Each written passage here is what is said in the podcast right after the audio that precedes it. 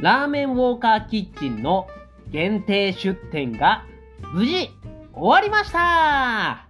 なるめんのラーメンラジオ。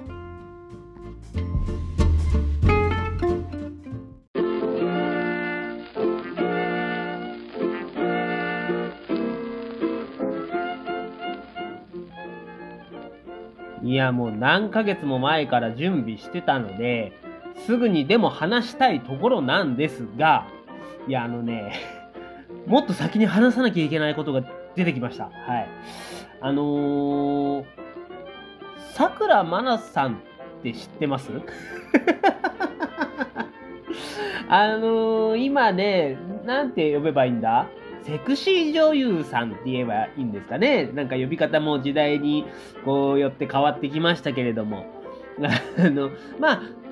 そのセクシー女優さんの中では相当有名ですよね。今、1、2を争うぐらい有名なんじゃないですか。えっと、いろいろね、テレビとかも出てますし、まそれこそちょっと前ですけど、あの、落合陽一の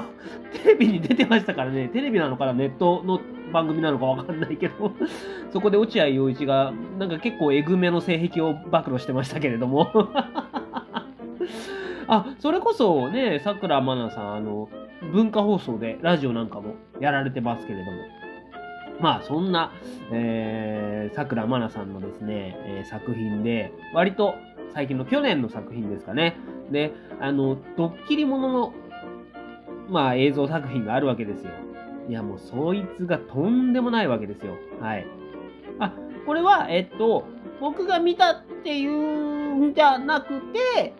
一応、風の噂で聞いたっていうことにしといてください。はい。ここ重要ですからね。はい。えっと、その作品っていうのが、えー、要はドッキリものなんですよ。あのー、仕掛け人が、まあ、男性の方でいて、で、その、仕掛け人と桜まなさんが、えー、カップルっていう設定。で、その仕掛け人の、その男性なんですけどね、男性の仕掛け人の後輩。うん、まあ、かなり友達に近い感じの後輩に、えー、その、俺の彼女、桜まななんだっていう感じで紹介して、まあ、あのー、なんだろう、悩み相談とかっていう体で、桜まなさんがその男の子、まあ、えっと、作品では芦田くんっていう名前だったんですけど、その芦田くんに近づいてって、まあ、あのー、そういう大人の関係になってしまう。で、もちろん、えー、最後にはその仕掛け人の方が、そのイチャイチャしてるところにやってきてしまってみたいな、そういうドッキリなわけですよ。で、まあ、急に来るから、その、さくらさんは、上着というか、なんて言うんですかね、あのー、ワワンピースじゃないけど、もうちょっとゆったりした感じの、セーター生地の、あの、女性が着る長いやつあるじゃないですか。あれをこう、急いで、えー、1枚だけそれを着て、で、もう男性の芦田くんは、もう裸のまま隠れるわけですよ。隠れるんだけど、やっぱり見つかってしまうんですね。で、もう裸のままもう正座させられて、おい、土下座しろよ、みたいな。で、土下座をして、顔を上げたら、あの、桜まなさんが、ドッキリの札を持ってて、てってれーっていう、そこでネタばらしっていう、そこで、まあ、えー、作品が終わると思いきや、なんだよーつって、こう、倒れていた芦田くんが隠してあった札を取って、てってれーって、逆ドッキリなんですよ。まさかの。で、桜まなさんも、まあその仕掛け人の方も、ええって。まあ当然、すっげえ驚いてるわけですよ。もう真顔。うん。で、なんなら、ちょっと桜さん、ちょっと怒ってて、え、じゃあ今までやった、これ、え、全部無駄だったってこと？は何それ？みたいな。で、しまいにはなんか、その辺に置いてある椅子とか壁とか、なんか、蹴ったりとかしだすんですよ。あれ？これ？ちょっとマジで、やばい空気だなっつって、その芦田くんの顔とかも引きつってるところで、さくらさんがまた札を取って、てってれー逆ドッキリ？逆ドッキリなんですよ。え？何これ？水曜日のダウンタウンかなんかっていう いや、でね、もうそれでその芦田くんもなんだびっくりした。いや、ほんとよかったって。いや、さくらさんマジで切れたのかと思いましたよつって。で、えー、その間も あのー、さくらさんの動きによってはちょっとモザイクが一部かかったりするんですけど まあ、えー、これで、ああ、なんか、アダルトビデオのね、割にはすげえ演出だなって思ったら、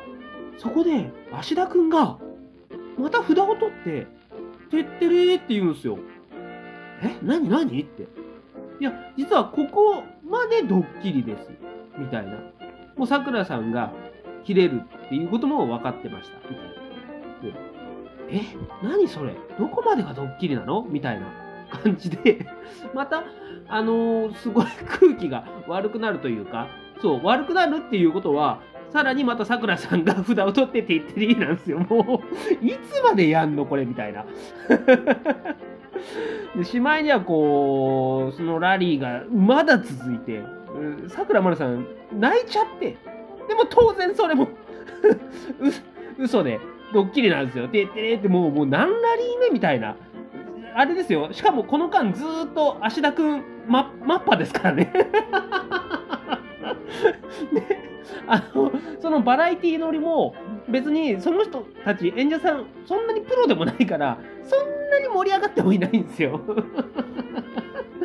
でも、さくらさんがね、あの、秀逸なコメントをしてましたけどね、ドッキリのマトリョーシカだって言ってましたからね。そこはね、さすが、さくらまなさんだなっていう、場数踏んでるなって思いましたけど、でも、そんなぐったぐだの、もうマジで20ラリーぐらいしてたんじゃないですかね。の、もうぐだぐだの中、もう、えー、作品が終わってって、最後に、え、テロップで、えー、騙されたのは桜まなでしょうか？芦田くんでしょうか？それとも、これを見てるあなたでしょうか？みたいな感じで。ちょびっとおどろおどろしい文字で、それがパーって出て終わるんですよ。もう監督何がしたいのかさっぱりわかんない。っていう、えっと、僕は何の話をしてるんでしょうね。いや、あの、この話をちょっとどうしてもしたかったんで、ちょっと先にさせてもらったんですけど、いや、メインはこっから、メインはこっからですよ。ラーメンウォーカーキッチンです。はい。ラーメンのラジオですから。いや、あのー、前にもね、ここでお伝えしたんですけど、えー、錦糸町にある免魚さんっていう、えー、もう超のつく有名店と一個一緒させてもらって、もうそこの店主の橋本さんがめちゃくちゃ優しいんすよ、もう。タリーズコーヒーをおごってくれた。いや、別にそれにつ、ね、釣られたわけじゃないですけどね。はい。で、まあ、麺魚さんのラーメンも食べさせてもらいましたけど、めちゃくちゃ美味しくてね、いや、もうその麺魚さんと一緒に、こう、厨房に入れたっていうだけでも嬉しいんですけど、いや、もうね、お客さんがすごい来てくれて、あのー、常連さんもね、相当来てくれて、ちょっとこれは、あの、これは橋本さんもびっくりしてたというか、いや、ファンがたくさんいるね、すごいいいねって褒めてくれたりとかして、で、しかもその日、もう超悪天候だったんですよ。もう、土砂降りの雨で、風むちゃんこ冷たいみたいな。で、あの、その、僕はチャレンジ店主っていうね、1日限定の出店で、まあ、えー、以前にももう3、4組ぐらいチャレンジ店主さん、他の方も出店されたりとかしてたんですけど、もう本当に完全に人によって売り切れる。皆さん100杯限定っていう配数でやってたみたいなんですけど、えー、もう2時台に売り切れてしまう人もいれば、もう夕方ぐらいまでかかってしまう人もいるっていうのを聞かされてたんで、え、この悪天候じゃマジで売り切れない可能性あるぞって思ってたんですが、まあほんとたくさんの方の、えー、ご来店、そしてご注文をいただいたおかげですね。えおかげでですね あ、えー、15時20分ぐらいには、はい、見事100杯、えー、完売ということで、いやー、とりあえずね、本当に安堵感が半端ないですよ。はい。で、結構ね、やっぱり慣れない場所っていうので、めっちゃ緊張もして序盤はね、動きなんかがちょっとぎこちなかったりとかもしたんですけど、まあ徐々にやっぱり慣れてきて、で、自分の店で使ってる麺揚げ棒とかね、えー、持ってったんで、まあそういうのも良かったかなって思うんですけど、でもね、やっぱり、えー、普段と違う店っていうのもそうなんですけど、何が緊張するって、もう、えー、ラーメンウォーカーキッチンさんが、やっぱりその SNS で発信するような写真をもうバシャバシャずーっと撮ってるし、もう写真撮撮られるだけだったらまだいいんですけど、もう厨房にカメラが設置してあって、もうリアルタイムで、その厨房の、うーん状況をこう配信してるんですよ。生配信。で、そのアーカイブも YouTube で残るみたいな。いや、ちょっとさすがにこんな環境でラーメン作ったことないんで、さすがに緊張しちゃって、ただ、これ、あのー、生配信、いかがなものかなって思った場面が一つだけあって、あの、これは、えっと、実は当日ではなく、その前日、僕が仕込みをしてた時なんですけど、仕込み中に、まあ、明日使う麺のね、納品があったんですよ。で、その、今回、菅野製麺さんっていう、まあ、えっ、ー、と、同じ大田区にね、えー、ある、僕のお店が大田区なんで、えー、ちょっと今回、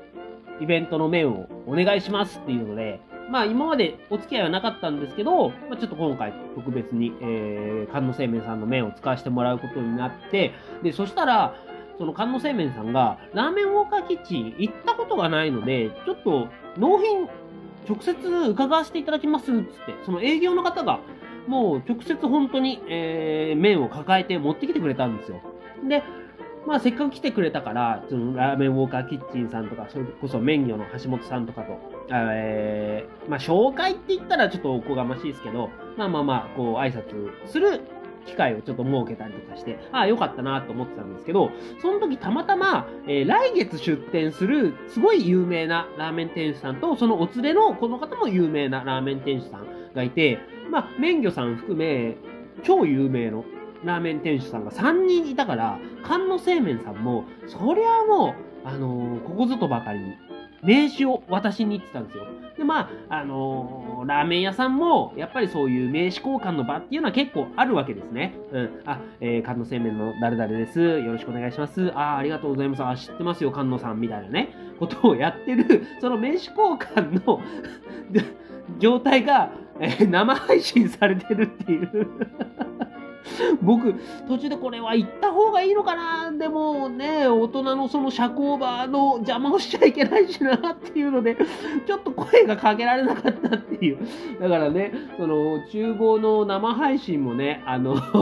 ずっとカメラ回しっぱってのは、いかがなものかなって思った次第です。はい。